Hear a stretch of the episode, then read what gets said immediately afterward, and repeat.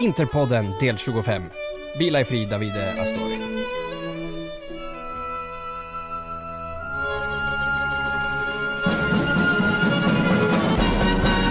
Jajamensan, eh, vi drar igång Interpodden del 25. Eh, vi har som sagt inte haft någon match emellan det här avsnittet och det förra avsnittet, så vi kommer enbart fokusera på era frågor och på kommande matchen mot Napoli i och med att eh, derbyt då ställdes in till följd av eh, David Astoris mycket tragiska bortgång.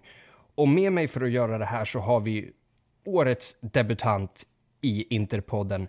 Ni har sett honom på SVT, på Eurosport.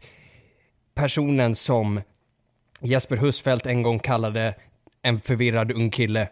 Mr Siavush Falahi. en förvirrad kille. Det är många som väldigt, håller med det kanske. En väldigt, väldigt gammal grej. Eh, jajamensan, så innan vi går in på alla era frågor så tänkte vi dedikera lite tid här åt, eh, åt minnet av David Astori. Och eh, Sia, du var ju där nere på plats för derbyt, eller hur? Hur, eh, Ja. hur var det? Eh, Alltså, det, det var... Det var så sjukt för att... Eh, ja, vi hade så här eh, pool och bastu och skit, så vi egentligen... Jag och min tjej då, så, så vi var... Vi hade varit liksom och... Jag hade varit och liksom badat och bastat och tänkte typ precis gå ut och, och käka och sen så tar min tjej upp telefonen och bara eh, Matchen är inställd, Astoria har dött. Och jag blev så här. Va? Det låter ju helt sjukt liksom. Har han blivit, alltså, har han blivit påkörd eller något sånt där? För att det, det var liksom min första tanke. För jag tänker att eh, vad kan hända liksom en fotbollsspelare på matchdag och sådär? De, de är ju, sover ju alltid med laget och så. Och sen så läste man ju då att han har liksom dött i sömnen och det blev bara ännu sjukare. Det var så, det var så här overkligt och, och på, påtagligt att det var overkligt. För att på hotellet så var det typ, ja, alltså, vad kan det ha varit, 40 pers som skulle se matchen. Alltså så här Milan-supporter. Vi var säkert de enda Inter-supportrarna. Men och alla gick liksom runt och snackade om att eh, ah men shit eh, eh, han har dött och ja, helt sjukt. Så det, det var verkligen overklig, alltså en overklig känsla och stämning som spred sig och eh, sjukt, sjukt tråkigt. Jag har ju intervjuat Astori en gång i tiden faktiskt. Eh, Jaså? riktigt ödmjuk liksom och schysst eh, fotbollsspelare. Ehm, en sån där som du liksom som inte växer på träd. Alltså så här, många kan vara ganska dryga eller eh, lite så här näsan upp i vädret men han var verkligen liksom tog sig tid och micken funkade inte i början men det var inga problem, vi gjorde om liksom så. eh, den, det intrycket man fick där var honom var liksom wow, wow vad är det här för schysst snubbe. Men eh, verkligen jättetragiskt och, och som, som fotbollssupporter så, så blir man ju ställd när det händer sånt där för man relaterar ganska mycket till fotbollsspelare så nej, helt sjukt och väldigt tråkigt. Ja, precis. Och det blir ju, alltså, även för, liksom, för oss som då inte liksom aktivt har träffat David Astori, men det är fortfarande en spelare som man, liksom, som man faktiskt har sett live på plats ett antal gånger i samband, i samband med Inter-Fiorentina-matcher och så vidare. Bara att det blir någonting mer än bara ett, ett namn på nyhetssajten liksom. Och då kan jag tänka mig för dig som faktiskt aktivt har pratat med personen kommer det ju ännu närmare i så fall. Ja, eller alltså egentligen så, så här tycker jag typ tre minuters intervju i mixade zonen inte, inte är en så stor grej. Men jag har ju sett honom liksom i Sverige-Italien. Men just den här grejen att du, eh, som du säger då, att man faktiskt aktivt har sett honom, alltså så här, följt hans karriär. Eh, du vet att han är uppvuxen i Milan, sett honom i Cagliari. Hängt med i hela den här eh, Inter ute efter Astori, Milan ute efter Astori, Juve vill ha Astori, liksom Manchester United till och med liksom ville ha den här spelaren. Så, men det är, en, det är en spelare som har rätt ålder för vår generation, alltså som, som man har följt egentligen hela, hela hans karriär om man har eh, gillat Serie A då, då, som i princip alla som håller på Inter kanske gör då. Eh, det, det, blir, det blir påtagligt på det, på det sättet att, så här, att han, han, han går bort på det där sättet. Sen så tror jag, tycker jag att, eller alltså inte att det blir värre, det är såklart det är illa när folk dör, men han har Eh, han lämnar ju liksom en fru och barn efter sig och det kommer från ingenstans. Eh, och så på det sättet här är det såklart eh, mer, alltså enklare att relatera till. Eh, och det har alltid varit en väldigt respektfull och omtyckt fotbollsspelare. Eh, sådär. Och jag, jag förstår ju helt och hållet att de valde att ställa in den här matchen. Alltså, liksom, hela Milan, halva Milan har ju spelat med honom. Eh, eller coachat honom, känner honom. Borja Valero och Vesino, de var ju hans lagkamrater bara tills för sex månader sedan. Så jag tror inte att eh, spelarna var i rätt liksom, mental eh, läge för att faktiskt spela den här matchen. Eh, så på det sättet så, så tycker jag att det var helt rätt. Och jag respekterar faktiskt det valet att skjuta upp omgången. Om man jämför med Uefa när Dortmund var liksom millimeter från att bli bombade till döds och de ändå mm. spelade, och var det dagen efter eller någonting Ja, sånt där. ja. Det, eh, det var... Vilket man inte, inte är redo att göra som människa, alltså på alla sätt. Så eh, jag, jag köper det valet helt och hållet. Förstår att väldigt många är väldigt eh, besvikna som var på plats liksom. Men eh, det finns saker som är större än fotboll i många lägen och det här läget tycker jag faktiskt var eh, ett sånt. Ja, precis. Och framförallt så om man då tar det från spelarperspektivet att det, det, ska ju sägas att alla de här spelarna går igenom regelbundna hälsokontroller och så vidare och det här då hjärtfelet har aldrig upptäckts tidigare och det här blir ju en, en tankeställare för, för varje spelare egentligen. Ja, alltså det, det, är, det är så sjukt för att eh, alltså de, de brukar ju säga om, om hjärt, eh, hjärtsjukdomar liksom eh, att eh, ja men idrotta, rör på dig, drick inte, rök inte, eh, knarka inte, ät inte fett. Alltså, eh, kan, och det är det som är grejen med hjärtsjukdomar, att de kan liksom slå på vem som helst, när som helst. Och det här är bara ett ytterligare bevis på att ingen eh, går säker eh, på, eh, från en sån här sjukdom. Eh, och eh, det, jag tycker att det, det ska man ha med sig. Eh, alltså, liksom, det, det, kan slå vem som helst, när som helst. Eh, man, man, måste vara ödmjuk inför det eh, och önska det bästa liksom, för alla. Eh, det, det, är så sjukt tufft för att jag vet ju med hjärtsjukdomar att det, när man vet om dem liksom, i tidig eller sen ålder då har man liksom rätt instrument för att faktiskt mota, alltså för att eh, förhindra plötsliga dödsfall eller liksom att eh, man eh, över en dag får bli så sjuk att man går bort. Men det är när man inte vet om dem som, som det slår för hårt och slår så snabbt att man inte klarar det. Det, det blev samma, samma sak för min pappa liksom. Att han, han, hade aldrig varit jättesjuk men det slog över en dag liksom. Och samma utfall. Så det är någonting man, man måste vara extremt ödmjuk för i livet.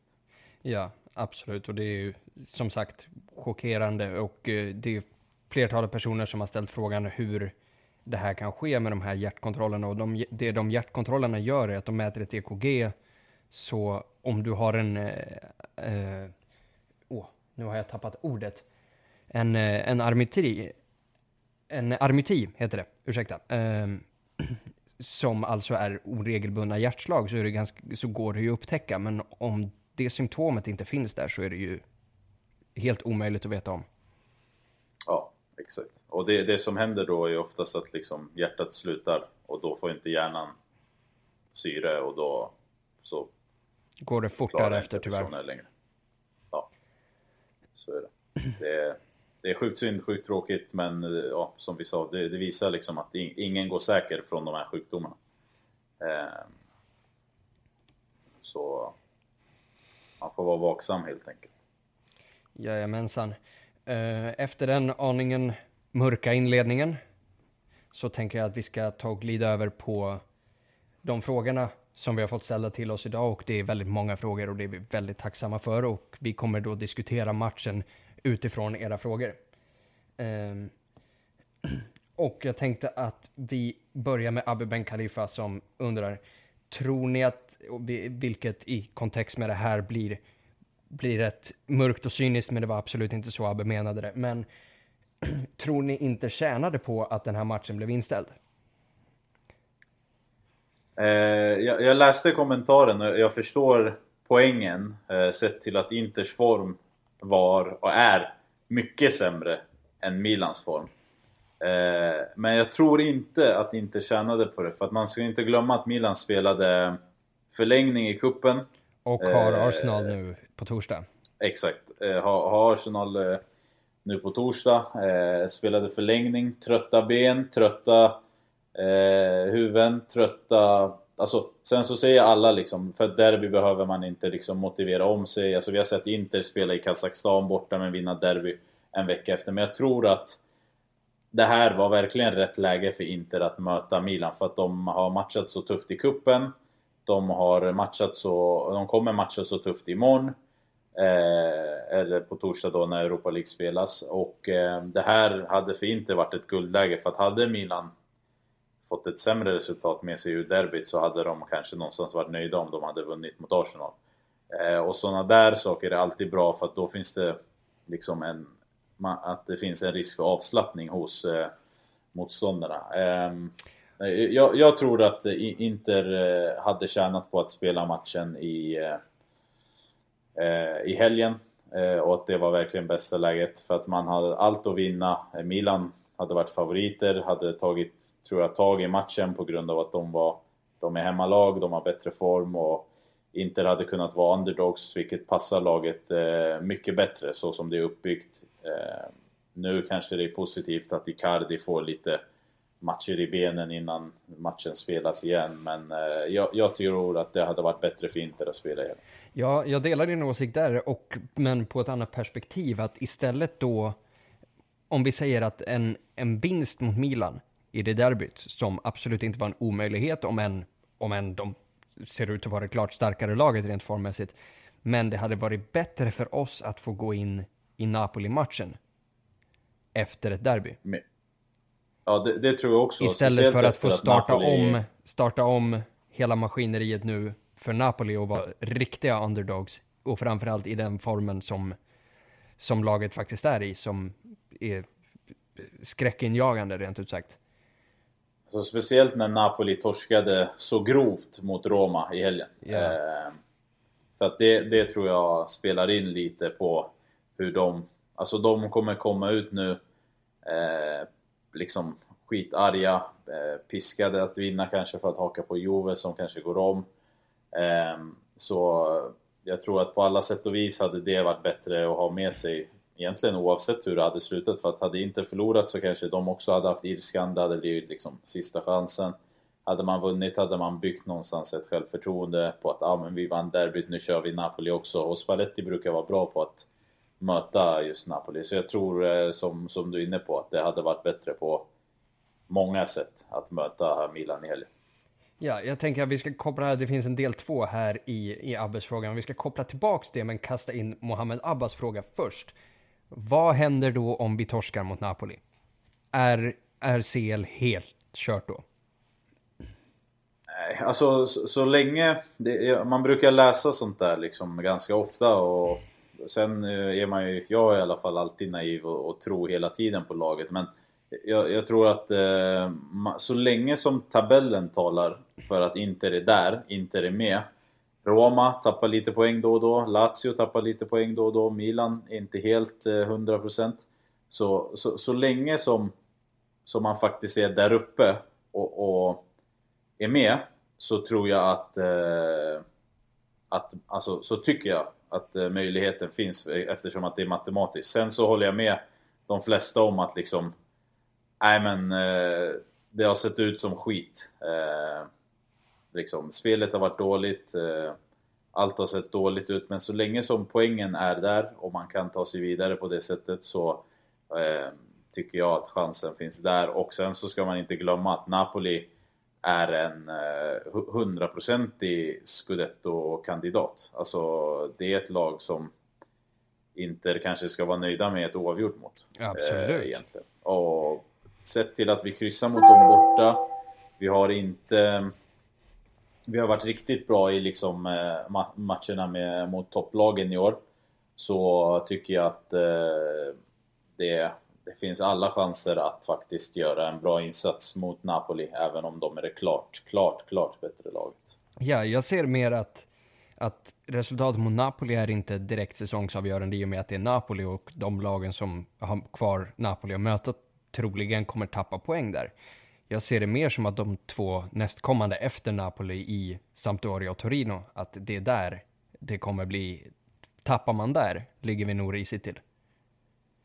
Det, alltså det är det som har varit problemet tycker jag, de här tre fantastiska månaderna inte har haft, att man har liksom förlorat mot Sassuolo, eh, förlorat mot Genoa, eh, förlorat mot, eh, ja, jag kommer inte ens ihåg alla som vi har torskat poäng mot, men extremt många väldigt dåliga lag som vi har eh, förlorat poäng mot och eh, det är där någonstans som skillnaden har gjorts. Mot topplagen har vi alltid levererat eh, och det, det är det som är synd för att om man tittar på till exempel den matchen mot Sassuolo så var ju Inter eh, någonstans det, det långt mycket bättre laget. Och om man bara kan få till en vinst i en sån match när man springer, spräcker så många lägen då vet man ju inte vad som händer med den här tre månadersperioden. Alltså om du bara kan få en äcklig, tråkig vinst liksom.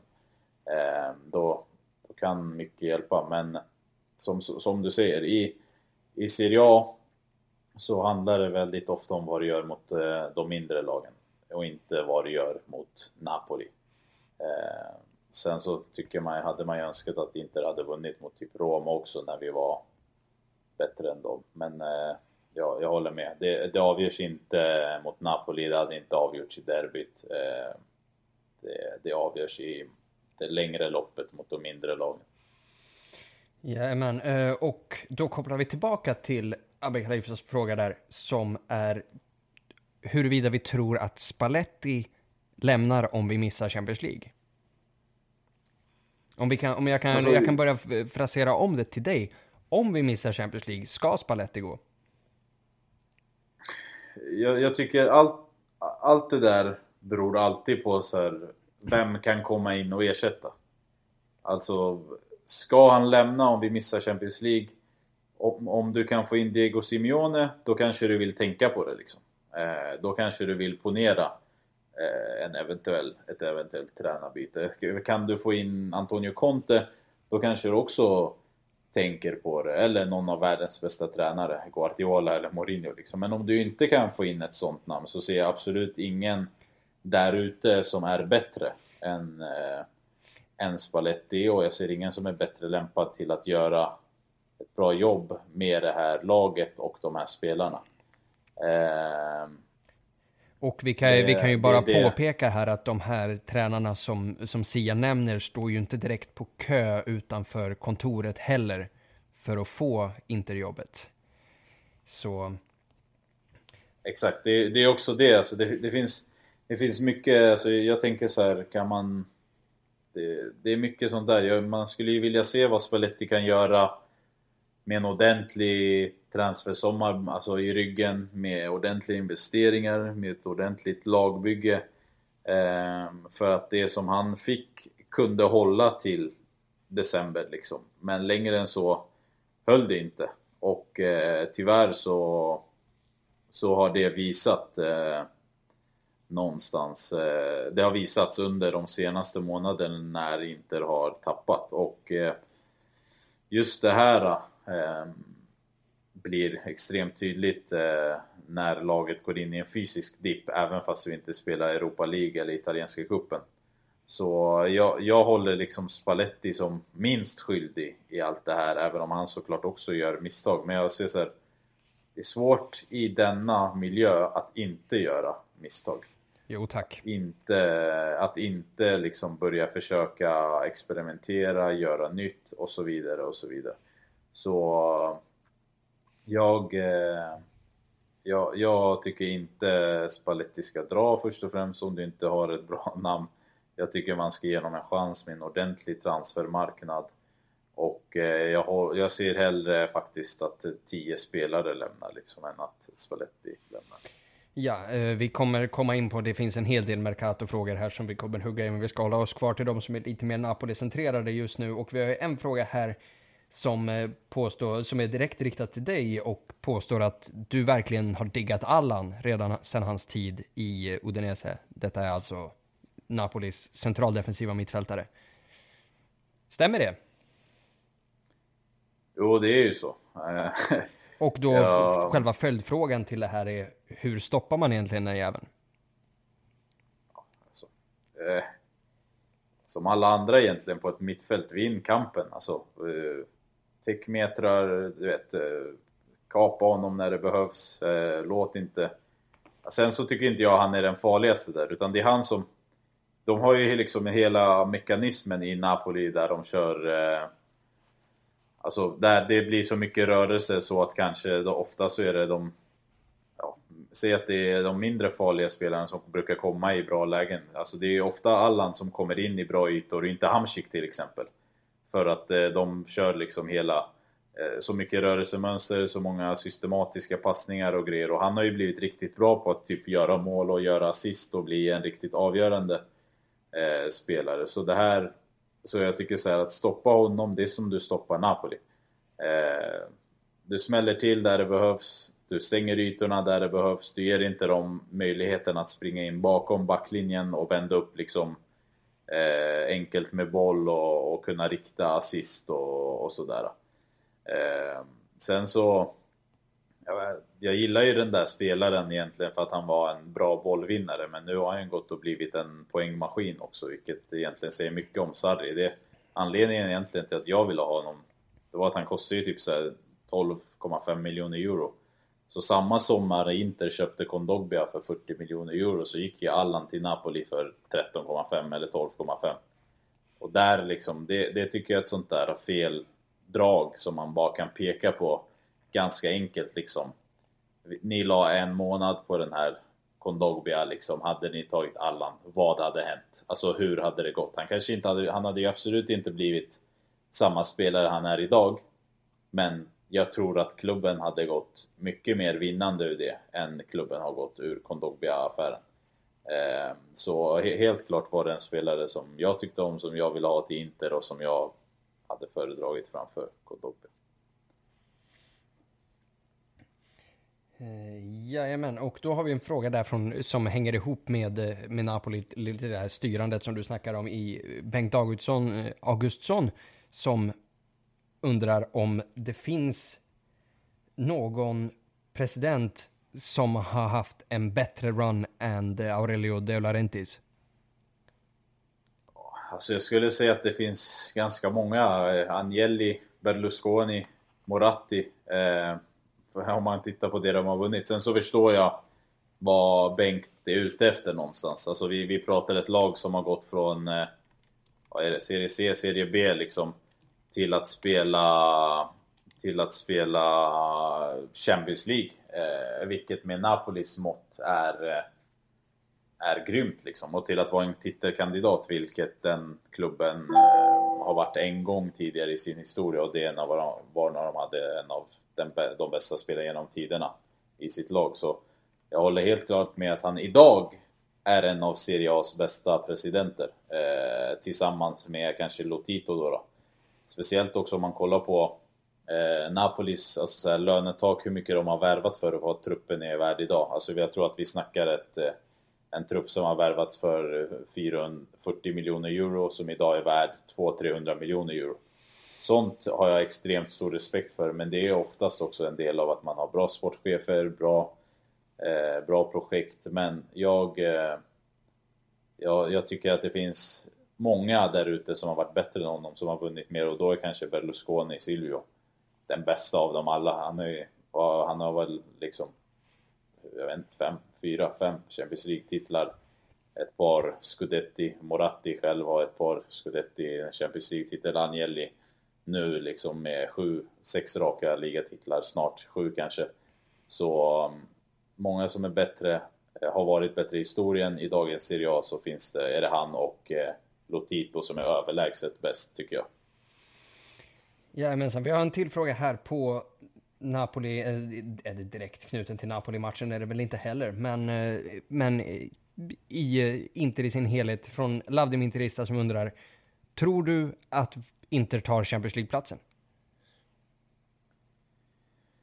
Jag tror... Eh...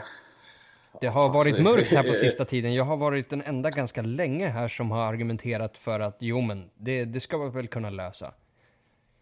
Ja, ja, alltså det är så svårt med Inter liksom. Om man ser till poängsnittet och den bästa början någonsin där så, så håller du det inte ens hälften så bra efter. Nej. Så klarar du ju Champions League. Alltså säg att du hade hållit hälften av snittet fram tills nu, då hade du i princip varit klart sett till hur många poäng alla andra lag har tappat. Ja. Nu har du satt dig i en situation där du eh, riskerar att komma femma över en omgång liksom. För att Lazio och Roma kan gå ikapp, Milan kan komma ikapp, Sampdoria kan komma ikapp. Du kan hamna sjua liksom. Och känner man inte rätt de senaste säsongerna så skulle det varit klart nej. Jag ser, alltså, så som jag ser på fotboll och som jag har lärt mig att förstå fotboll eh, så går ju liksom saker att det är att man har bra form, sen har man dålig form och sen så har man bra form igen. Med Inter så finns ju dock inte den där normaliteten. Alltså det finns inte att det är logiskt att eh, efter dålig form så kommer bra form, utan det kan faktiskt gå dåligt hela vägen. Så därför så kan ingen säga liksom med 100% säkerhet ja, Inter går till Champions League. Om jag vill säga vad jag tror så har, har jag faktiskt hoppet kvar för att eh, jag eh, ser fortfarande spelare i det här laget som måste och kommer, tror jag, förbättra sig. Ehm, jag tänker på Icardi som har varit ur form, måste börja göra mål igen. Jag tänker på Kandreva som inte har gjort mål, måste börja göra mål, måste börja göra assist också för den delen. Jag tänker på Perisic till exempel, som eh, jag tror bara sitter och tänker på VM. Alltså som, som liksom har eh, VM i tankarna och egentligen kanske eh, har haft fel fokus då. då. Och eh, just, eh, just det här, eh, om de tre börjar leverera igen så ser saker och ting helt plötsligt ljust ut för Inter. Det som är problemet egentligen, som vi borde prata om med Inter, det är att det är för få spelare som gör mål efter Icardi. Och eh, det handlar inte bara om Pesic och Kandreva utan det handlar också om mittfältet. Och kan de börja leverera, då kan Inter och kommer inte ta fjärdeplatsen. Fortsätter de ha så dålig form som de har, då ser det mörkt ut. Jag måste ju kasta in en fråga av eh, en, en av mina egna frågor här faktiskt, för, för att jag bestämmer. Så jag gör det. Um, under nästan hela den här podden så har jag fått stå ensam uppe på, uppe på en kulle och försvarat mig mot horder och tusentals orker som avskyr Roberto Gagliardini. Jag måste få veta din syn på den spelaren. För jag, jag känner mig ja. som att jag är den enda i världen som faktiskt tycker om honom. Alltså jag gillar ju också honom. Eh, som som spelare liksom. Men eh, jag, jag har börjat... Så jag, jag, tycker att om man tittar på skillnaden mellan den Gallardini vi såg förra säsongen som, eh, som kom in i ett problematiskt Inter eh, som eh, hade en fin bolltouch, som hade liksom en eh, bra bollkontroll, en bra passningsfot, som kunde göra ett par mål lite då och då.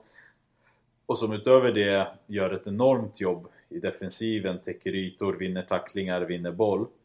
Det enda han tar med sig till den här säsongen har ju varit att han liksom täcker ytor och vinner boll.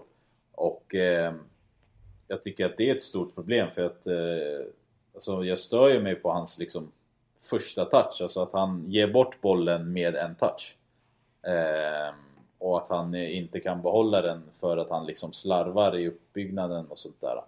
Så att jag tycker att han har liksom stagnerat, att han har blivit mycket sämre än han var förra säsongen. Men jag ser ju någonting i fotbollsspelaren och personen Gagliardini som, som gör att jag gillar honom och som gör att jag liksom har hopp om honom. Eh, sen så hamnar ju han, precis som andra i Inters mittfält, i situationer som de inte ska för att det inte finns någon målgörare eller en assistspelare på mittfältet och då får han liksom sköta ibland spelfördelande som han var bra på förra säsongen men som han helt klart brister i den här säsongen. För mig så ska det där vara en spelare som liksom är en medell upgraded. Alltså som, som täcker ytor, som vinner boll, som fördelar den till någon som Borja liksom. Som kan fördela den på ett bättre sätt. Men jag är besviken på honom den här säsongen för att han har försämrat mycket och framförallt hans bolltouch. Alltså där, ta emot bollen när den flyger iväg tre meter, det blir man ju bara helt tokig på. Alltså. Ja, jag har ju tidigare argumenterat att han lider av att inte ha av att inte ha den här hållande defensiva mittfältaren bredvid sig som Kondogbia var. Att istället han som får ta ja, det ansvaret. Alltså, det, det, tror, det är också en bra poäng för att hans bästa matcher var ju tillsammans med Kondogbia bredvid sig eller till exempel med Medell bakom eller bredvid sig. Så, eh, jag, jag, tycker det, det, är en bra poäng. Han lider av det men för mig är det den rollen han ska ha. Alltså så att han, han ska vara den spelaren liksom själva, alltså inte navet då, då men den defensiva ankaret i ett mittfält. Eh, för de egenskaper han har och är bra på. Eh, det känns inte som han är en sån spelare som du vill säga så här. Nej, han den här, han ska ha friheten att göra lite vad han vill för att jag tycker inte han är tillräckligt bra för att ha... Alltså det är inte Schneider liksom. Ja, nej. Eller, eh, ja, alltså på, på det sättet att man ska ha en kvantitetsspelare bredvid som bara tuggar gräs. Eh, han tycker jag ska vara Kondogbia. Eh, han ska ha den rollen där han täcker ytor, där han jobbar hårt i defensiven och där han gör att andra blir bättre. Eh, så det är helt klart ett problem att, eh, att, eh, att han, han har tappat på grund av att Kondogbia har lämnat men han har också inte lyckats vara den spelaren han ska vara i det här laget, vilket är den Kondogbia-typen som han själv saknar. Jajamän. Eh, vi ska koppla vidare till lite frågor och eh, återkoppla lite snabbt här till, till det här du beskrev med, eh, med Inters form, att eh, om det hade varit någon form av normalitet så startar man, startar man på ny kula, gör bra ifrån sig, går ner i en liten formdipp och sen hämtar man upp sig så som det brukar vara. Men det är ju inte så det har sett ut, utan det brukar ju se vanligt om vi räknar bort då förra säsongen under De Boer som startade lite knakigt, sen gick bra under Pioli och så föll vi så har det ju varit att vi startar väldigt bra och sen tappar av och verkligen aldrig liksom kommer tillbaks till de här, till, de, till sättet som vi brukade vinna på. Och då finns det en fråga här också från Mohammed Abbas som undrar varför händer det här? Ja, och hade alltså... man haft svaret på det så hade man väl varit ganska mycket bättre betald än vad man är idag kanske. Men Alltså det, jag, jag, tycker, jag tycker det, det finns allt, det har liksom, jag tycker att varje säsong så har det funnits liksom ett par enkla param, alltså så grejer så här, som man har kunnat peka på. Det här är anledning till det här, det här är anledning till det där, det här händer här. Ehm, men många gånger senaste säsongerna så lämnas man så här eh, liksom. Alltså Deboer-säsongen så tycker jag så här. Det var en katastrof som bara väntade på att ske. Alltså det, det är liksom, du sparkade, eller Mancini gick två veckor innan, spelarna hade tränat skitdåligt. Du tog in det sämsta möjliga alternativet. Du sparkade honom för sent. Du tog in Pioli, han gjorde väldigt bra ifrån sig. Eh, när, när Champions League-drömmen dog, då gav spelarna upp. Alltså det är liksom, där har du 100 000 anledningar till att det gick som det gick. Eh, med Mancini så fanns det, alltså man kunde peka på att liksom det, han bråkade väl i omklädningsrummet, Jovetic och de här började stöka, sköter sig illa, alltså så här.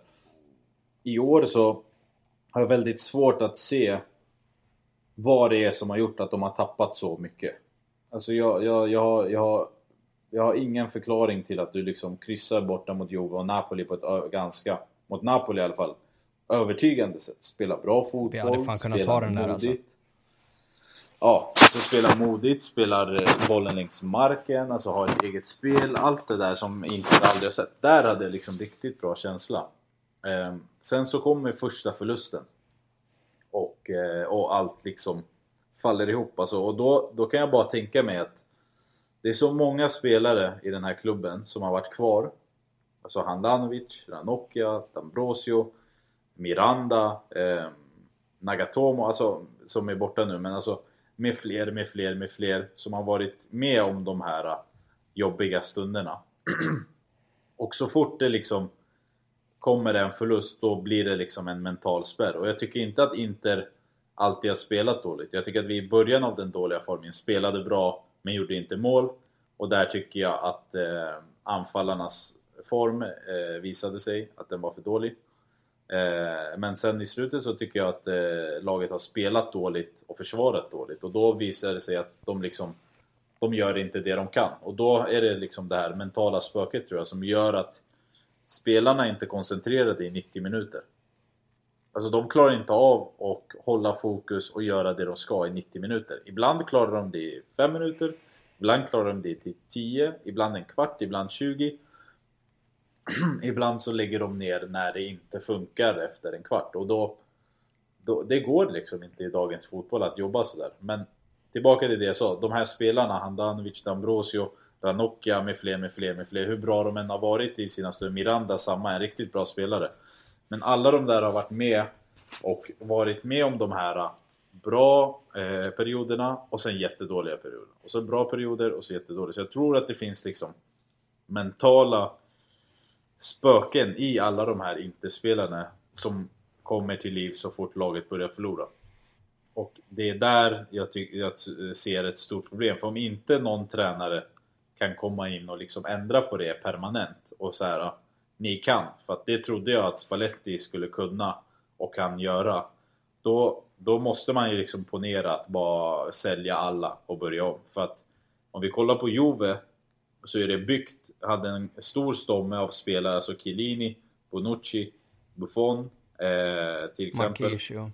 Alla de där, ja alltså alla de där var ju med och liksom, alltså vissa av dem var med i Serie B, vissa av dem var med i eh, i, vad heter det, när Juve kom sjua, när Juve kom sexa, när, alltså du vet, när Juve bara floppade och folk brände stolar på Del Alpi. Alltså, liksom De Good spelarna times. kom ur det där. Ja, och så, och så kom de ur det starkare. För att jag kommer ihåg en intervju med Ausilio som jag tyckte var intressant. Han sa liksom att eh, här man bygger inte bara vinster med mäst, alltså mästare, man bygger också mästare genom att ha med folk som vet hur det är att vara på botten. Alltså där, när du har gått från botten till toppen, då blir du liksom en av de bästa. Och det, det tycker jag är en bra poäng för att det har Inter någonstans haft spelare som ska kunna göra. Men när de inte lyckas, till skillnad från vad Juve lyckades med, med Conte som tränare, med Allegri som tränare, då är det liksom snart dags att börja kasta in handduken. Det, det är bara så att man får faktiskt ge upp på de här spelarna.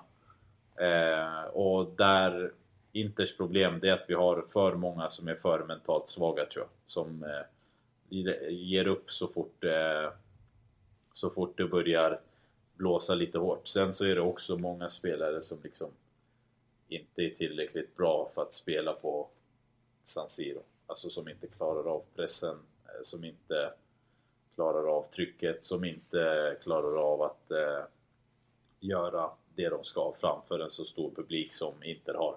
Alltså vi pratar många gånger om att ja, vi har de bästa fansen, vi har flest folk på arenan, vi har, eh, ja, men vi har också en publik som är tuff och krävande att spela för. Och en, en gång i tiden så satte du inte foten på San Siro om du inte var tillräckligt bra. Alltså det var bara de bästa spelarna som spelade i Inter och Milan. Idag så är det inte de bästa spelarna som spelar för Inter och Milan, men publiken är densamma. Och det tror jag blir oerhört tufft för många spelare eh, att klara av. Därför man gillar Skriniar liksom, som inte skiter på sig utan som alltid är bra. Jajamän, och en annan som, som många gillar som jag har hört att du har fett många idolposters på är ju Samir Handanovic. ja. Kan du, kan du inte berätta lite grann om eran, om eran krångliga relation? Alltså, så här, för mig med Handanovic liksom så Eh, ja, jag, jag har ju märkt att han har extremt många fanboys och han, jag håller honom som en bra målvakt men jag håller inte honom som en av de fem bästa målvakterna i världen. Ehm, jag kritiserade honom ganska grovt för att han eh, inte förbättrade någonting på sina första sex år i Inter. Utan han kom som den målvakt han var och han var den målvakten fram tills början av den här säsongen med Spalletti. Han hade problem med sina returer. Det har han fram till den här säsongen fortfarande haft. Den här säsongen tycker jag att han har förbättrat det. Han är extremt dålig på fötterna. Eh, och sätta igång spelet med fötterna på ett bra sätt. Det har han den här säsongen förbättrat. Fram tills vi hade bra form. Han har extremt lite pondus. Alltså så här att han eh, inte pratar, inte gestikulerar. Alltså man, jag tycker det var extremt tydligt i matchen. Eh, självmålet där mot Genoa, mot att han Genoa. inte står Ja. och vrålar åt, eh, åt Skriniar. Att eh, Skriniar är ensam liksom, att han kan ta det lugnt. Eh, och Skriniar liksom kollar på honom och bara vad händer? Varför, varför pratar du inte?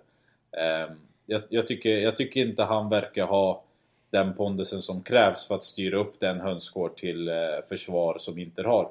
Och då är det liksom många som säger ja men han har haft dåliga spelare framför sig. Absolut, ja, det, det håller jag med om. Men han har också inte haft de bästa motståndarna i Inters historia. Han har också... Alltså jag, jag tycker att en bra målvakt höjer en dålig backlinje. Eh, faktiskt. Och eh, många gånger så har han ju varit eh, matchvinnare, gjort många bra räddningar. Så jag säger inte att han är en dålig målis eller att han är en sopa. Jag håller inte honom som topp 5 och mitt största problem med honom har inte varit något annat än att han inte har förbättrat det som han har varit dålig på. Och det har jag liksom till och med fått bekräftat från folk inom klubben. Eh, eller inom klubben som har jobbat för Inter då, som har varit på träningar och sånt där. Som har sagt, alltså som sa att han, han jobbar bara på första bollen. Alltså, förstår du? Första skottet. Han, Eh, Eller på andra bollen menar jag. Han jobbar bara på andra bollen. Så han, han är ju... Det är därför liksom... Jag tycker, och det tycker jag stärks när man ser honom spela. För han är ju ofta liksom... När han tappar en retur så gör han ju sen en liksom monsterräddning på, på returen. Och som många säger liksom Wow, Handanovic vilken sjuk räddning. Men det som han är dålig att den situationen ska inte uppstå på. till att börja med. Ja, det är ju den, alltså liksom eh, första bollen där eh, som ska ut till hörnflaggan. Alltså som så här, fan jag har coachat P6, P8, P10, P12, P15. Alla målvakter har från början styr ut till hörna liksom. Alltså, gör inte det rakt ut. Så, sån, det var det som var mitt största problem där med Andan. Sen så sa jag liksom i början av den här säsongen att jag tycker han, han har tagit steg framåt. Att han förbättrade mycket av det som jag kritiserade honom för.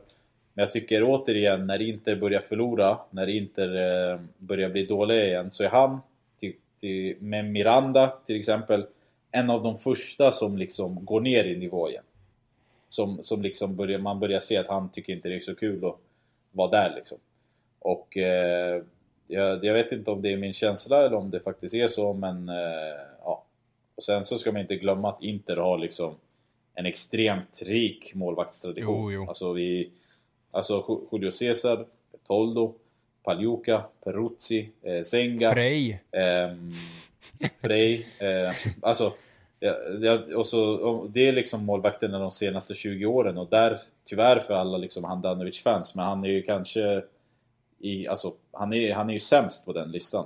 Tills, alltså man kan, ja han är kanske bättre Ja, än Frej jo. liksom. Ta- Alltså. Eh, det, sen så har han, alltså så här, det jag uppskattar med Handanovic, för att jag kommer ihåg när han kom, hans första säsonger, då var han liksom min, en av mina idoler. Liksom jag hade gärna köpt eh, hans tröja och som var signerad, jag träffat honom, liksom tagit autografer och allt sånt där. Eh, så det man uppskattar, alltså det jag uppskattar med Handanovic när han kom till Inter, som jag än idag uppskattar eftersom att han inte ändrar sig så mycket, det är ju att han är ett extremt proffs. Alltså han är den typiska träningsprodukten utan liksom som inte har så mycket talang till skillnad från typ Julio Cesar. Alltså som när man jämför liksom Messi och Cristiano Ja. Ronaldo. Ena är träningsprodukten, andra är talangen. Och Handanovic är ju en träningsprodukt. Han har liksom tränat extremt hårt. Han är extremt noggrann. Han är aldrig skadad. Alltså han- han spelar ju liksom 38 matcher per säsong i princip. Så det, det där uppskattar jag extremt mycket med honom. Man, man hör om honom att han är liksom dricker aldrig, han är aldrig ute och festar. Alltså du läser ju aldrig en, en, En en liksom, rubrik om Handanovic. Eh, alltså, det finns ju aldrig något illa hos den där eh, personen. Han har aldrig varit eh, liksom i blåsväder eller haft, alltså han är ett extremt proffs. Och det uppskattar jag jättemycket i dagens fotboll. Men hos en målvakt så värdesätter jag andra egenskaper än de som han har. Och eh, jag, alltså folk tror ju att jag hatar honom. Alltså, det är ju extremt, det går inte att hata en inte-spelare för mig i princip. Men, Du, pro, prova, Eh, prova, jag- att kolla, sitta och titta på Eder en kvart. ja men alltså jag, inte ens honom hatar Okej, jag. så. äh, det där är, det där är Ehm. min, alltså jag klarar honom inte alltså efter det här, det här vägrar skaka hand Ja. med depåer och grejer och retweetar Maxi Lopez och allt vad han haft för sig. Den där jäveln klarar jag inte alltså. Nej, men sådär. Så jag hatar inte honom, men eh, jag har ju märkt att till skillnad från väldigt många som älskar honom så har jag en betydligt mer sval eh, liksom inställning till Handanovic. Jag tycker inte, jag har sett folk skriva liksom att han är världens bästa målvakt i år och sånt Ja, där. nej, nej, nej. Jag tycker att en, en målvakt som har varit fast i detta Inter och som troligen blir fast där tills han, eh, ja, tills han ruttnar eh, och som inte går till Champions League-lag och så vidare och så vidare. Han, han, är, han är inte en av de bästa i världen. Då hade han lämnat för många år sedan. Liksom. Och då hade han fått ett bud i alla fall. Det har han inte fått för han har velat lämna. Han har inte lyckats. Ja, nej, så, så är det ju absolut. Um, en kille som inte lämnade klubben däremot uh, ska vi prata lite grann om nu i uh, Ivan Cordoba. För det är nämligen eh, Interpoddens, eh, Eh, en av Interpoddens grundare här till, och eh, givetvis Interklubb Svezias egna Kim Jong-Un i Binan Alatar. Eh, som lyfter fram citatet som Cordoba gav i media häromdagen om Icardi där Cordoba bland annat argumenterar att Icardi fick kaptensbinden alldeles för tidigt och att han borde ha att klubben borde ha väntat ett par år innan man gav honom binden och så vidare så, och, och låtit honom mogna och då få en annan pondus som kapten. Och min första tanke är varför Ivan, alltså varför? Det bara, alltså det- inget gott kan komma ur det citatet. Alltså, jag känner mig personligt sårad. Alltså, jag, jag tycker han har en poäng. Ehm, Såklart han har en poäng, men vem att- skulle man ha gett binden till? Nej, exakt. Jag, jag, jag, tror att, jag tror att det han vill komma åt, alltså det som så här är underliggande i det här, som jag lite på bästa eh, flickvänsvis gräver ur, är att han menar att många av dagens Interspelare inte respekterar Mauro Icardi som kapten. Det, det är vi Eh, medvetna och om. det, Ja, och, och det liksom både gör mig orolig men liksom samtidigt så känner jag så här Som du sa, vem skulle man ha valt? Du, ett, du hade kunnat, alltså säg Handanovic, för att så här, vi, vi kan inte skoja med folk. Vi, så här, så här är det, när du väljer en kapten så måste du ha en spelare som alltid är ordinarie, tycker jag. Och som beter sig bra, eller okej på planen. Eh, och eh, alltså så här, han behöver inte, inte kapas liksom eller få gula kort. Men som är liksom, som tränar bra och som spelar bra. Det, det är det viktigaste för mig. Och en som har pondusen över lagkamraterna. Ehm, när, när Icardi fick binden då, då så hade han väl varit i Inter två år, tre år. Ja, något sånt. Ehm, så, så han hade varit längre i klubben än Miranda som kom precis från Atletico. Så Miranda hade inte varit ett trovärdigt val, enligt mig, där och då. Nej, det håller jag med om. Eh, jag, jag tycker inte heller att han hade varit ett bra val idag. Eftersom att, som jag sa, han är en av de första som viker ner sig när det går skit. Jag vet inte om ni hörde intervjun med De Boer när han pratade om att det finns en stomme med många spelare som liksom inte gör som han tycker. Det finns många tecken som tyder på att Miranda var en av dem. Han vill inte spela i en hög backlinje, gav inte allt han hade, många tabbar liksom. Så eh, jag håller inte honom som alternativ. De här brassarna Eh, alltså. Den andra... Ja, det, alltså jag tycker om Miranda liksom, som spelare och sådär, men jag tycker inte han är ett kaptensmaterial. Och han var absolut inte kaptensmaterial när Icardi fick binden. Andra alternativet är Handanovic. Eh, som alltid spelar, som alltid är ordinarie, som alltid, eller allt som oftast presterar. Men om, så här, om du ska ha en målvakt som är kapten, då är det Buffon eller ingen i princip. Alltså då är det Oliver Kahn, typen av målvakt. En stor, En, en stark, Julio Cesar hade ju kunnat få den, skrikande- eller hur? Som står i omklädningsrummet Ja, men- och, men i- och håller tal men- och grejer. Ja men i det laget hade du liksom sex Såklart, i i det laget ja. Men hade vi, om man hade haft den typen hade- idag. så- Ja. Eh, exakt. Så liksom den, den pondusen har inte Handanovic för att vara kapten i dagens Inter. Då hade Miranda varit mer logiskt. Och så kommer liksom så här Icardi. Jag tror att liksom han fick kaptensbindeln också för att man ville behålla honom om det kom något. Liksom. Alltså, så det, det var inte ett... Det Cordoba säger där, ja, han har en poäng i det, men han tänker inte på hela den här grejen att Inter vill behålla honom. Att de ger honom ett annat sorts ansvar för att visa så här. Hej, vi tror på dig, du kan bli en symbol i den här klubben, vi parar ihop dig med Zanetti, försök lära dig så mycket som möjligt av honom. Och jag tror att det är just det som har gjort att Icardi är kvar idag. Alltså som har gjort att han känner mer för den här klubben än han hade gjort annars. Eh, och i dagens fotboll tycker jag det är väldigt udda, så jag ser inte riktigt vem de hade kunnat valt annorlunda. Och när vi diskuterade det liksom senast i gruppen där så var det en del som sa vi borde ha Skriniar som kapten. Men också samma människor som när Skriniar kom sa vem är den här jävla sopan vi har köpt från Sampdoria för 20 miljoner euro? Ja. Så det hade också varit omöjligt att sätta honom som kapten eller att avsätta Icardi som kapten. Nej, avsätta gör, en kapten är ju är självmord. Det, det, går liksom inte. Så om Icardi drar, då får Skriniar jättegärna ta kaptensbindeln för mig. Med, och då är jag fullt medveten om att han kan lämna året efter det. Men så länge som Icardi är kvar så ser jag inte vem som där och då hade varit ett bättre alternativ och vem som här och nu hade varit ett bättre alternativ. Och fra, det, det jag, fra, jag håller med dig till, äh, till 100%. Det jag framförallt stör mig på i Cordobas uttalande är varför säger du de här grejerna? Alltså Cordoba ska väl ändå vara på vår sida. Vad, vad gott ska komma ur det här? Det är inte så att han hjälper till att stärka Icardis position.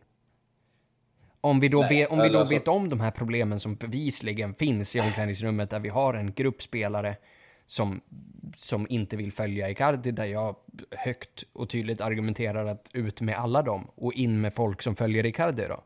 För Icardi är så pass bra att man gör så. Alltså jag, jag, jag tänker så här, jag har inte läst hela intervjun, vilket jag brukar göra, så jag vet inte om det är så här, man har tagit ut citatet och det har blivit större än det var, men jag ser det som så här finns ingen anledning att inte respektera Icardi som kapten. Alltså, seriöst. Du, du kan tycka vad du vill om han och Wanda liksom, men som spelare, av alla jag har pratat med i Inter, av alla dem liksom, så, så vet man ju att eh, han är först i träningen, sist därifrån. På planen så, så levererar han alltid, gör i princip alltid mål och alltid levererat. Han är den spelare som motståndarna är mest rädd för. Eh, han, är, alltså han är extremt korrekt på planen. Eh, jag vet inte om han har fått gult eller rött kort inte. Han blev avstängd där efter Juve-matchen när han sköt bollen efter domaren. Liksom. Men, ja, om det nu, ja, det där kan vi ju diskutera också. Vilket man lackar på liksom. Ja, vilket man lackar alltså så här, vilket är helt okej okay att en inte spelare gör efter en torsk mot Juve liksom. Men eh, han är extremt korrekt på planen, så allt det där är han ju perfekt i. Det är liksom eh, ja, vad ska man säga, privatlivet då, då som eh, många stör sig på. Men man måste också förstå att liksom, det är 2018, det är väldigt mycket mer annorlunda än Zanetti och de där. Det finns inte spelare idag som, som brinner för fotbollen på samma sätt som Zanetti och Stankovic med fler gjorde, eller som har samma karaktär. Så världen har ändrats. Icardi är en spegling av det. Eh, det man får liksom köpa hela paketet och jag gör ju det. Det som jag har problem med och som jag stör mig på det är liksom när han och Wanda är ute på Twitter och du vet om kontraktsförlängningar och så här, intresse från Juventus och du vet sånt där. Sånt där tycker jag är sjukt onödigt. Eh, jag, jag, tycker att där kan han och hon hantera saker och ting bättre. Självfallet. Eh, och sen så är det ju på grund av oss också som går på allt skit och som liksom har koll på att hon likar en tweet där Juve är omnämnda eller där Napoli länkas ihop med Icardi och sånt där. Men, ja, och eh, framförallt tycker jag väl rätt, att man, man kan skylla lite på, på ledningen också. Att det ska inte behöva gå till den där punkten. Utan en spelare som Nej, Icardi, alltså, alltså om, om vi är en klubb som Inter. Alltså jag, jag gjorde metaforen ett par avsnitt sen att om, om vi är en av världens fulaste killar och har en av världens snyggaste tjejer så får vi acceptera viss skit. Och vad jag menar med det är att så som vi spelar och de resultaten som vi drar in så förtjänar inte den här klubben att ha en sån absolut världsklassanfallare som Mauro Icardi. Han hade tagit en startplats i vilket lag i världen som helst. Så om vi ska ha kvar honom, då får vi se till att faktiskt då behöver man förlänga hans kontrakt varje år. Man behöver ge honom en löneförhöjning varje år.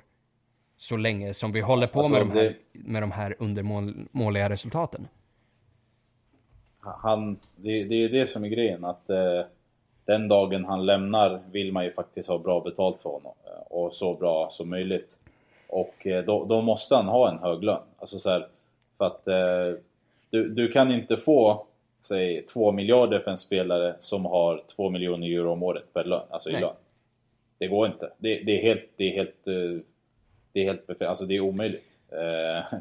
Eh, det är bara, jag vet inte, det är bara att kolla på, vad är det, Neymar och Coutinho och um, vem är det mer? Eh, Mbappé Osmane kanske hade låg lön i Monaco. Ja. De, de, de två har ju kanske haft låg lön, men de har också spelat i klubbar med, med, som har varit en helt annan, spelat Champions League, visat upp sig på en mycket högre nivå eh, och så vidare och så vidare. Eh, Inter har inte liksom för det är det, Vanda har ju helt rätt där när hon säger så här Värderar ni Icardi till 150 millar måste han också ha en lön som reflekterar. Precis. Och eh, det, samtidigt det, som man får titta på hur lönerna ser ut på resterande marknaden. Vad hade han kunnat få casha ja. i Real?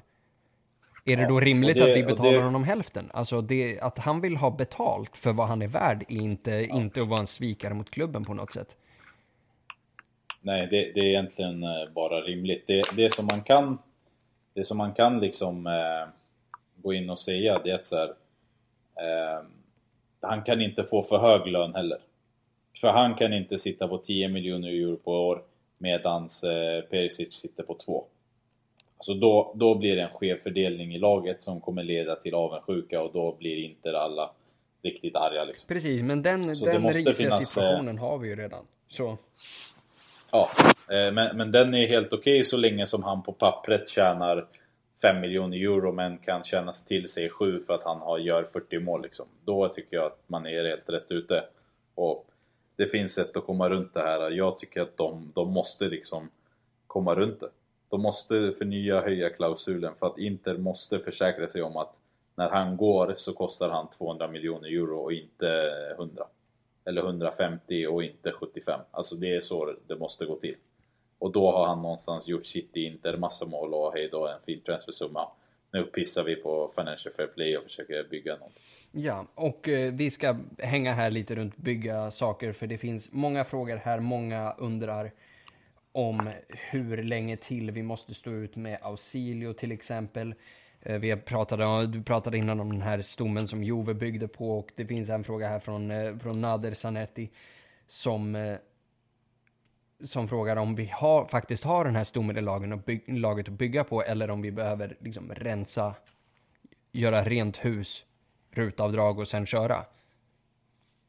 Alltså, det, det är det som jag tycker är så svårt att säga för att år efter år så tycker jag och många andra och väldigt många experter och före detta fotbollsspelare och supportrar och allting att Inter har en bra grund. Alltså jag, inför den här säsongen så tyckte jag liksom att Handanovic, Miranda och Skriniar, för jag var väl en av få då som tyckte om Skriniar, eh, som såg honom på U21-EM, som eh, trodde att han kunde vara bra, liksom inte så här bra men bra. Det kan jag voucha för. Eh, D'Ambrosio. Liksom, D'Ambrosio Eh, att han är en bra liksom, utgångsgrund. Vi trodde mycket på Gagliardini. Vi trodde på Borja Valero, Vesino. Alltså, eh, Perisic, Kandreva, Icardi. Där tyckte jag att Inter hade liksom en intressant grund på 7-8 spelare som man kan lita på. Eh, men så här, tar inte den här gruppen sig till Champions League är det en stomme att bygga vidare på igen? Alltså det, det är frågan man måste ställa sig. Och den här gången kanske svaret är nej liksom. Du kanske måste, alltså... Du kanske, för att så här, och det som man måste ha jävligt klart för sig är att om, för att den här spelen egentligen ska bli en stomme Då måste de som kommer in vara tillräckligt bra. Och i början så såg det ut som att Vesino, Borja och Skriniar verkligen gav laget det de behövde. Ja. Men då får man inte glömma att vi hade Nagatomo som vänsterback i början. Mm. Det var han som liksom gjorde att Skri eh, Perisic levererade. Det var han som eh, höjde hela där. Han drog med sig spelare, Pesic fick ytor, körde. Så fort han liksom sattes på bänken och Santon kom in och sen Dalbert. så har det ju liksom blivit sämre för Perisic. Och då är det så här. När du tror att du har en stomme på 7 då måste det där nyförvärvet för 20-25 miljoner euro vara tillräckligt bra. Alltså då måste Dalbert för 20-25 miljoner vara en spelare som höjer stommen. Inte en spelare som det är nu som folk inte vill passa. Alltså jag har varit på arenan eh, två eller tre gånger den här säsongen. Eh, och, och, spelarna vägrar ju passa honom. Alltså han, han står ju fri uppe på kanten men de passar inte honom. Och du vet, då är det så här, då börjar man ju tänka, vad händer här? Eh, så då, då måste den sortens spelare vara mycket bättre. Alltså då kan du inte lägga 30 millar på Gabigol eller 45 på Joao Mario. Det, det är där liksom skon klämmer för mig. För jag tror att Inter kan ha en bra stomme om stommen kompletteras av bra spelare på Mercato. Om det inte kommer bra spelare på Mercato då är det liksom samma skit som vi har sett. Och då kanske du måste tänka på att Nej, vet ni vad? Vi, vi säljer Handanovic, vi säljer Dambrosio, vi säljer Dalbert, vi säljer Nagatomo, vi säljer Santon. Vi säljer Gagliardini, vi säljer Kandreva, vi säljer Perisic och vi bygger ett helt nytt lag. Liksom, för att de här spelarna, de kan inte ge oss någonting längre. Eh, oftast i fotbollen så blir det inte så, utan man sparkar tränaren och tror att nästa ska göra det bättre.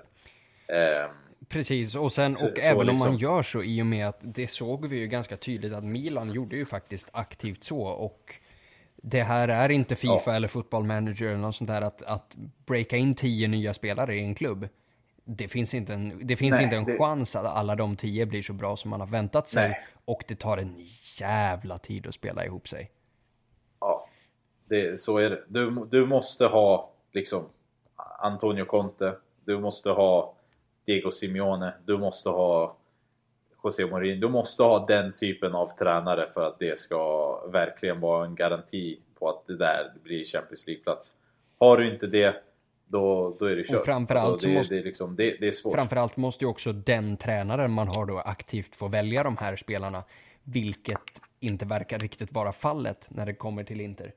Eh, och vi har ju fiskat här runt, runt Piero Ausilio lite grann. Uh, I och med det här vi säger att Jean Mario, man inte kan sprätta 45 mil på Jean Mario om man inte om man inte är säker på att han kommer verkligen lyfta det här laget och så vidare. Och samma grej med Gabigol och Dalbert och så vidare. Hur mycket skuld ska Ausilio bära i det här? Vi har suttit här i podden och, och spytt våra inälvor över killen. Hur mycket av ansvaret bör han plocka upp för, för de här åren av, av fiaskovärvningar rakt av. Alltså just det där fönstret med Gabigol och Joao Mario så tror jag att han eh, faktiskt inte hade så mycket att säga till om. Eh, och inte heller i liksom tränarvalet där med... Eh, med De Med eh, De Boer. Jag, jag är ganska, eller helt säker egentligen på att det där var en liksom Suning och Tohir grej tillsammans med agenten Kia Churapchian. Eh, och eh, liksom, sen så fick jag Ausilio och kompani som de ville när Pioli kom in. Jag ville ju ha den här jävla Marcelino som är i Valencia nu som gör riktigt bra ifrån sig. Eh, han hade ju blivit, han hade blivit var... käkad i italiensk media på precis samma sätt som De Boer blev däremot. Ja, kanske, men han är ju spanjor i alla fall så han hade väl pratat spanska antar Eller kört med tolk. Eh, det, eh, han hade inte kanske varit så envis som De Boer var. Men det, det hade jag tyckt var en, den rätta liksom. Men de Boer kom in, gjorde bra ifrån sig, men inte tillräckligt bra. Ny chans, nytt år. Um, så, så här, jag, jag, tror att... Jag, jag, ska säga så här om Asylio. Jag tror att det finns få sportchefer i Italien som känner till spelarna på marknaden, talangerna på marknaden så bra som han gör. Jag tror att han har eh, en extrem kompetens när det kommer till fotbollsspelare som finns eh, ute i världen. Eh, jag, jag, tror att han eh, har det där. Jag, jag, vet att han är, han är en fotbollskille. Han är uppfödd, uppväxt och eh, har varit inne i fotbollen hur länge som helst. Det som har varit hans problem, alltså så här, sen Branka lämnade, det är att, eh, att eh, han eh, han, eh, han har inte haft en chef. Alltså, han har inte varit tillräckligt bra för att faktiskt eh, styra upp hela Inters sportliga organisation på egen hand. Om du kollar på Juve så har de Marotta, men så har de Paratici som jobbar under. Liksom. Eh, ja, Milan har Fasone och Mirabelli nu, de har haft Galliani och Braida innan. Alltså så här, Branca hade Branca men var, Ausilio var också med. Eh, Oreali har funnits. Alltså, den typen av människa har inte funnits i Inter och det har gjort att Ausilio har fått för stort ansvar, för stora kläder i en roll som han inte är van i. Inters jävla liksom Chief Sports snubbe är ju den här, vad fan heter han? Gardini som ingen vet vem han är eller vad han gör. Och Sabatini nu i år så hade jag liksom flyga till Kina ja, jag, jag hade hopp Ja, jag hade hopp om att Sabatini skulle komma in och styra upp det där liksom. Och det verkade ju en ganska lång tid som att Fan, med Sabatini, det är business liksom. Nu jävlar. Men så verkar ju den här... Uh, för att jag, jag, tycker vi ska göra en sak klart. Det är att någonting hände i sommar.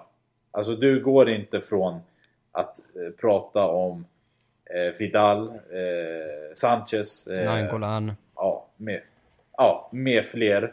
Till att inte kunna spendera mer än 20 miljoner. Alltså det, det händer inte utan en anledning. Vi, vi, Financial Fair Play, allt det där hit och dit. Men det hände någonting i Kina under sommaren som gjorde att ägarna liksom drog in, eh, var lite mer försiktiga och liksom inte eh, gjorde den uppoffringen som man kanske hade trott att de hade kunnat. För att Sabatini sa själv med egna ord, jag kommer ihåg jag översatte presskonferensen eh, Suning kommer inte dra sig tillbaka om det handlar om att göra en liten uppoffring för en storspelare. Och då, då pratar vi Vidal och Nainggolan och sånt där. Jag tycker att det blir extremt mycket tydligare när vi pratar Pastore. Alltså vi kan inte ta in Pastore för 25 Ja, nej det där var ju... Eh, och jag har förstått att man inte vill göra Uefa mer irriterande, man har avtal med dem. Man måste ära det. Men folk har liksom, jag i 7-8 år pratat om Financial Fair Play. Eh, man har inte tagit det på allvar egentligen någonstans någon gång. Och nej, man kan inte jämföra med PSG eller Barca eftersom att de omsätter så mycket mer. Ehm, det är på riktigt. Alltså det, det är bara att inse. Det har varit på riktigt, det är på riktigt. Men någonting hände i Kina. Och där... De omständigheterna är liksom svåra att jobba efter. Alltså jag, jag tycker att det, det, är det som är grejen. Han, han har alltid varit den som har tagit eh, tre steg fram men två steg bak. Alltså fönstret när vi tog in, hade Mancini, vi tog in eh, Miranda, vi tog in Kondogbia, Perisic. vi tog in eh, ja, vi, eh, ja, Perisic, vi, ja, med, med fler. Alltså det är ett riktigt mm. bra fönster. Men i slutet av dagen så har du ändå tagit in Kondogbia för 40 millar och inte Allan för 13. Och där liksom brister hela för att han levererar inte direkt. Och Perisic behövde också ett år på sig att leverera. Alltså förstår du? Det, det är sånt där liksom. Så det Inter behöver är spelare som är mentalt färd, alltså redo, fysiskt redo och tekniskt redo. Är de inte det, då kan du inte värva dem. Och han har gjort alldeles för många värvningar som inte har de tre parametrarna.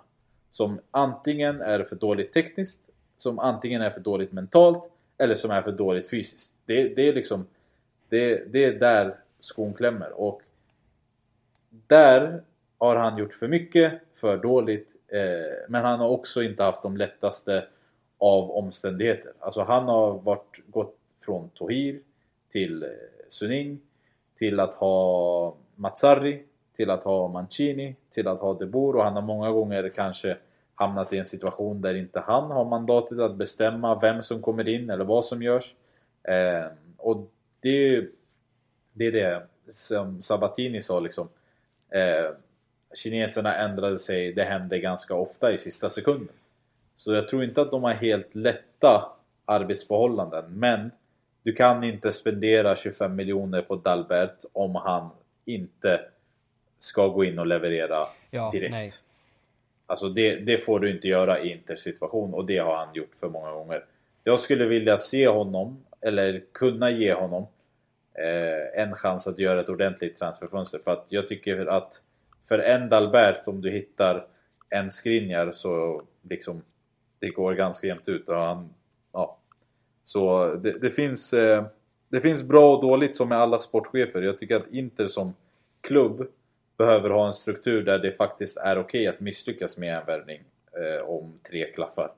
Eh, och det, vi är inte tillräckligt bra för att göra det än. Nej. Eh, jag tänker att vi ska dra en sista fråga här och sen eh, i och med att vi båda åker ner till Napoli-matchen så tänkte jag att vi kan passa på att kasta ut lite schyssta tips och tricks i Milano. Eh, men den sista frågan här är som jag faktiskt tänkte, som jag faktiskt tänkte ta mig friheten att besvara själv är Dennis som undrar vad är det för rykte om dramat som går mellan Icardi slash Wanda slash Brozovic och sen får han även in Perisic där som inte direkt är omnämnd. Eh, dramat som pågår där är ju att någon har spridit ut ett rykte om att Wanda då skulle ha legat med Brozovic. Är det här sant undrar ni? Jag tänker att vi ska besvara det med enklaste form av logik. Titta på Icardi och titta på Brozovic och ställ er frågan varför i hela friden skulle någon någonsin ligga med Brozovic? Eh, och så det är då det ryktet som går och det är tillräckligt med svar för att bevisa att det här absolut inte är sant och Wanda har ju också varit ute på nätet och påpekat att eh, de kommer ta till rättsliga åtgärder mot de som har, eh, som har spridit runt det här. Med detta sagt så tänker jag att eh, vi hugger lite på bästa stället att käka i Milano. Ser jag. Ja, alltså det finns... Eh, det finns... Eh, det finns hur mycket bra mat som helst. Jag, jag tycker att eh, man, man, kan dela upp lite på, eh, på själva...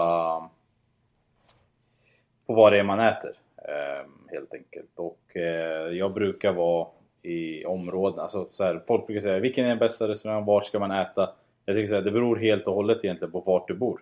Så bor du i eh, Navigli då det, finns det ett bra ställe. Bor du i centralstationen då finns det ett bra ställe. Men om jag ska ta liksom rent sådär från bakhuvudet så skulle jag säga att mitt bästa ställe i Milano är Ristorante Il Delfino som ligger i närheten av Loreto.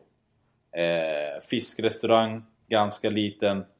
Eh, sardiskt kök. Eh, och eh, alltså en extrem, extrem kvalitet.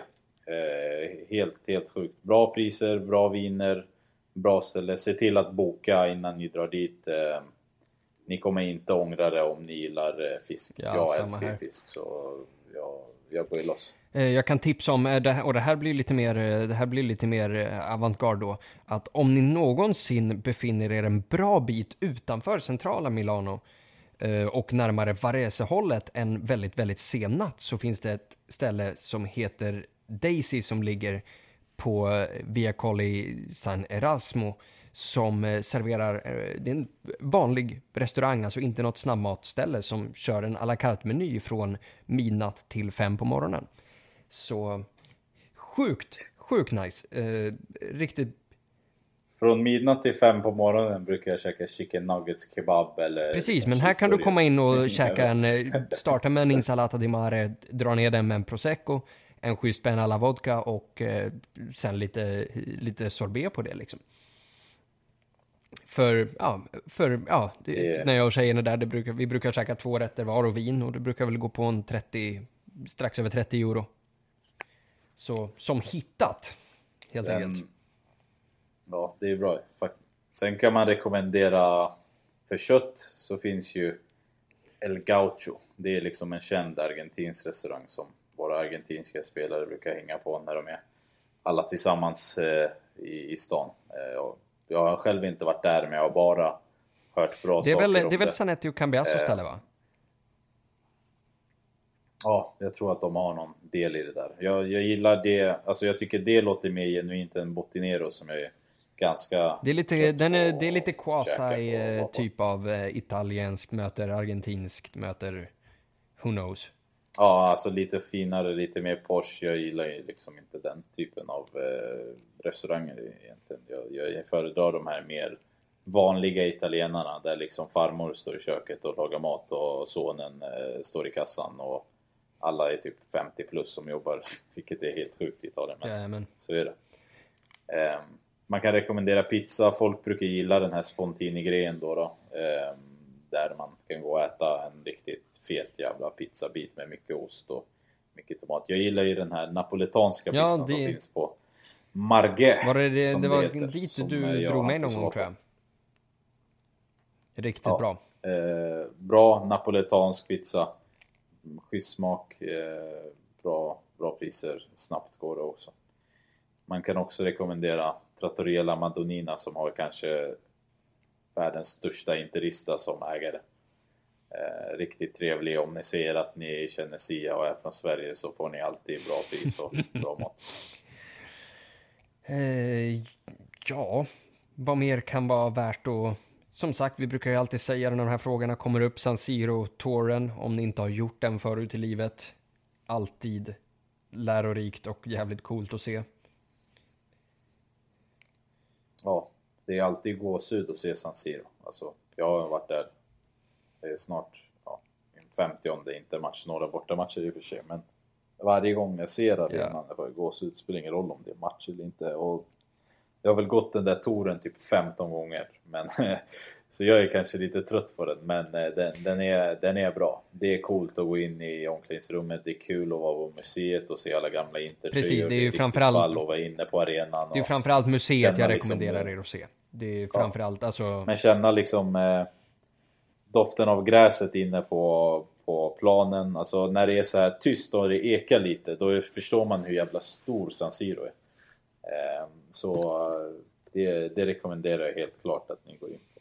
Och eh, ja, om ni letar boende så, eh, jag vet inte, jag ska väl inte tala för högt, jag har inte bott på hotell i Milano på, eh, på år. Men senast när vi var nere för, för derbyt så svingade jag förbi och satt i Melias lobby bara en, en 45 minuter sådär och sprang på Diego Milito, så det kan ju vara, en, det kan ju vara ett hyggligt tips ändå. Eh, det är många som, eller ja, eh, grabbarna i gruppen eh, som brukar boka där och det är också bra för att det är, det är nära arenan, det är nära tuben, det är nära, eh, inte så nära centralstationen dock, men eh, det är bra läge för att faktiskt stöta på lite interspelare eller legender för att klubben har ett avtal med Melia som det heter och eh, då har de eh, då är det stor chans att liksom klubbens gäster är där. Tidigare så har det varit hotellet som interspelare sovit på inför match. Eh, Men jag vet inte, jag tror inte att de gör det längre för att de, Man kör på Appiano. Jag brukar bo eh, i distriktet mellan Corso Buenos Aires och centralstationen för att ha nära till både arena men också Duomo och centralen. Eh, om man ska ta något tidigt flyg så är inte jag den morgongladaste så jag gillar inte liksom att vakna två timmar innan för att ta någon jävla buss till centralen eller tuben. Eh, jag gillar att vara bekväm när jag ska åka så jag, jag rekommenderar helt klart det, det distriktet. finns några bra Best Western hotell finns ett hotell som heter Hotell Teco. Star Hotels Ritz är bra. Eh, helt okej priser. Det, jag, jag går mer efter område än liksom hotellnamn när jag bokar och jag kan helt klart rekommendera Corso Buenos Aires som eh, ett bra ställe att, att vara på. Det är hur mycket restauranger som helst. Nära till tunnelbanan oftast och det är det viktigaste i Milano egentligen inte vart du bor, det är att du bor nära en tunnelbanestation eh, och det underlättar så sjukt mycket. Jajamän, och när vi ändå då pratar om Corso Buenos Aires-området där och hotell så kan vi ju bara för, för old time sakes lyfta upp om ni verkligen går för den absolut billigaste prisklassen, det här är nog det billigaste hotellrummet du kan hitta i Italien, så ligger ju Hotel Paganini där. Ehm, om vi talar om standarden där, så, så finns det ingen. Det, det är riktigt, riktigt uselt. Alltså fantastiskt dåligt, men Det hotellet eh, centralt och billigt. Kostade, som kostade, det är väl 20... när alla andra hotell kostade typ 4000 för sex personer i tre dagar så kostade det 900. Ja, Typ, alltså det var den, det var så här 20 euro för fyra, eller för tre nätter liksom. ja alltså jag kan ju säga konsiljeren kom ut från, från sitt rum i mjukisar och badtofflor. Det är det sämsta hotellet i Milano. Och ett liksom smutsigt wife beater linne, alltså det, det, ni kan prata med, med folk som har varit nere mycket. Någon har ju säkert varit förbi där och sen... Det, ingen av dem kommer reagera om ni säger Hotell Paganini, för det går i ett annat namn oss inte kretsar emellan, men det tar vi någon annan gång. um, ja, det, finns, det finns mycket bra och billiga, eller helt okej okay pris. Airbnb är också att rekommendera. Verkligen, jag. verkligen. Airbnb är definitivt att rekommendera. Uh, Hojta om ni ska ha en inbjudningskod. ja, där. eh, jag tänker att vi avslutar för ikväll med att tippa resultat som vi sedvanligen gör. Jag skulle säga 2-1 till Inter. Oj. Jag tror att Icardi gör eh, två mål och sen så tror jag att Callejon gör ett mål för Napoli. Är han skadad eller avstängd eller något då kommer Insigne göra ett mål. Jajamän, eh, jag tänker vara lite mer cynisk och säga en 1-1 match. Eh, mål då av Marek Hamsik för Napoli på en frispark. Eh, och Roberto Gagliardini från distans. Och eh, med de orden tackar jag Sia för, eh, för att han tog sig tid, tackar er för att ni har lyssnat och så hörs vi igen efter Napoli-matchen och tills dess, Forza Inter! Forza Inter, ha det skitbra allihopa!